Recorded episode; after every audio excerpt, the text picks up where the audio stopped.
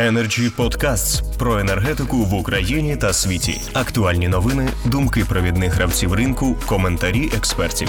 Energy Podcasts. Сьогодні обговорюємо проходження осінньо-зимового періоду 2020-2021, висновки та рекомендації. Зібралися люди, які добре знаються на питанні. І першим я запрошую до слова народного депутата, першого заступника голови комітету Верховної Ради України з питань енергетики та житлово-комунальних послуг Олексія Кучеренка. Да, добрий день, колеги. Дякую за запрошення. Чергова наша зустріч. Сподіваюсь, що це не безнадійна наша інтерпрайз, і що рано чи пізно кількість чи якість переросте. Я спробую дуже швидко, бо е, в першу чергу я, готуючись до сьогоднішнього виступу, задавав собі методологічне питання: от а хто саме в державі Україна має сьогодні, згідно з чинним законодавством, згідно з законами та нормативно-правовими актами, обговорювати результати опалювального зимового періоду і підготовку? Розумієте, раніше, коли це було, ну хоч якось система управління замикалася на уряд, на профільне міністерство.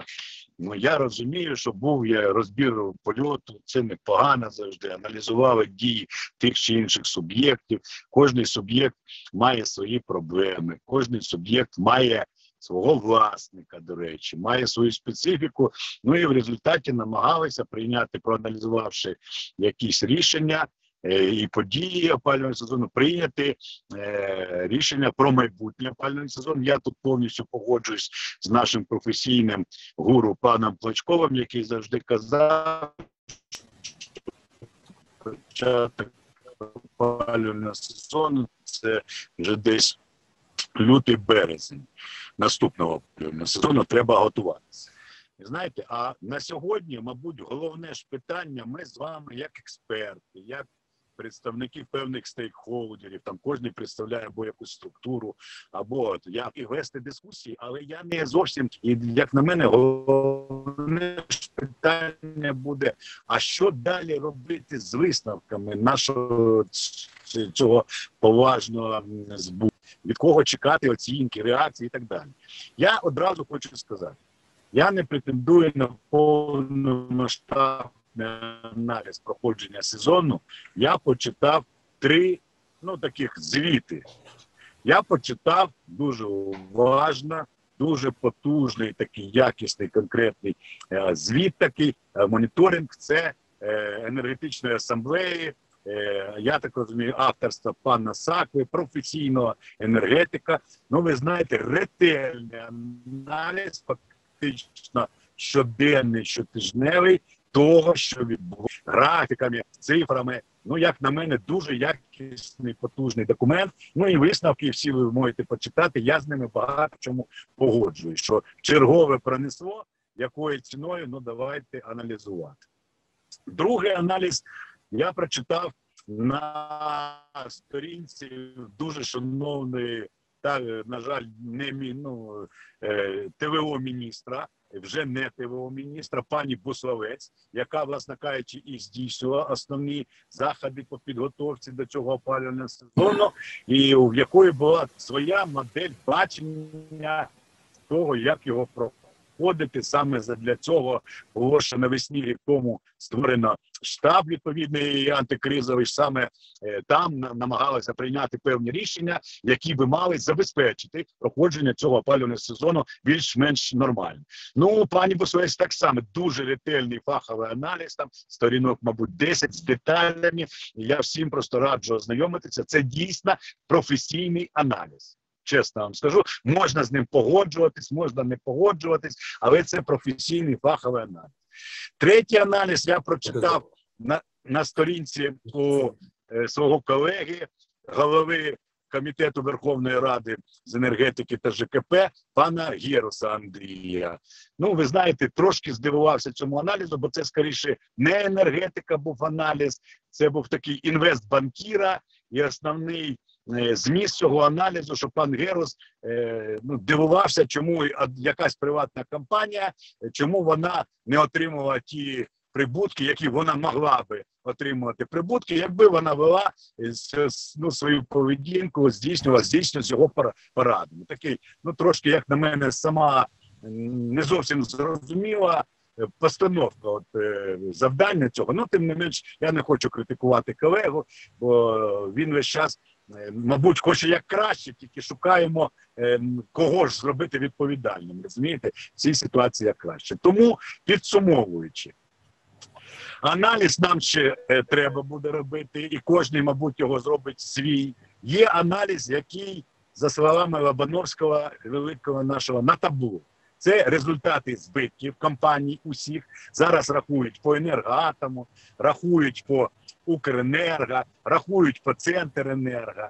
Ми маємо приблизно кошти і суму імпорту російсько-білоруського, ну під мільярд десь приблизно. Це ті гроші, які чомусь не отримала українська енергетика, і нам казали, що це і продовжують казати, що це дуже добре. Навіть бачите, президенти інших країн приїжджають і так е, акуратно нам кажуть, що це ж не зовсім добре. Ну ми продовжуємо робити вигляд, що добре. І я розумію, що безумовно можна порахувати, хто скільки заробив серед посередницьких трейдерських структур, як на спекуляціях внутрі українського ринку, завдяки правилам гри, правилам роботи ринку, так і на спекуляціях. І, і, якщо хтось там заробляв, зрозуміло, що ці гроші недоотримали суб'єкти нашого з вами е, енергетики, в першу чергу, як я розумію, генерації. Ну і як на мене, висновки я вже закінчую, щоб нікого не заважати виставити. Висновки очевидні. Ледь-ледь завдяки штучно створеному імпорту проповзли цей опалювальний сезон. Причому підкреслюю, не треба плутати причини і наслідки. Я переконаний, що саме із-за того, що було створено штучно окном вікном можливостей по імпорту, в результаті набили свою власну генерацію, як атомну, так і теплову. І в результаті сьогодні преподноситься, що тільки за, завдяки братній російсько-білоруській допомозі, вибачте, в лапках, ми перезимували. Ну, висновок мене абсолютно не влаштовує. Я вважаю, що на сьогодні очевидним є факт некерованості повної е, цього сектору України. Я переконаний, що сьогоднішня система регулювання абсолютно неадекватна і не виконує свої місії. В першу чергу в мене величезні претензії до національної комісії з регулювання. Вважаю максимальну відповідальність вона мала би понести. Єдине не розумію перед ким, бо вона ж в нас незалежна. Розумієте, вона в нас незалежна, і тому я і не дуже розумію, перед ким вона має понести цю відповідальність. Тому скажу чесно, питань набагато більше ніж відповідей. Питання по теплокомуненерго я навіть не, не хочу зараз. Це окрема дискусія. Я розумію. Це буде наступне за тиждень. Ми обговоримо 50 мільярдів боргів. Ми обговоримо нікчемний меморандум, який ні до чого там не призведе. Це окрема розмова. Я думаю, що так само ми ще й побачимо, що нам заготує НАК Нафтогаз, яку ринкову ціну з 1 квітня, коли у нас повномасштабний ринок чергове якось сікась накась запрацює в Україні. Можу сказати, нічого позитивного я не бачу, і хотів би тільки єдине зрозуміти, на якій в якій державній установі, на якому рівні треба намагатися фахово обговорити це цю катастрофічну ситуацію в енергетиці. Може, це РНБО, може бути, може якийсь інший орган, але я чомусь е, в мене таке враження, що повний вакуум. І окрім політиків і політиканів, ну я щось ні, ні іншого аналізу, на жаль, не бачу. Дякую за увагу. Пане Олексію, дякуємо вам за, як завжди, енергійну участь у нашому обговоренні. Ви не бачите нічого позитивного, то я гадаю, що там, де людина не мириться із ситуацією, це вже позитивно. Energy Club. Пряма комунікація енергії.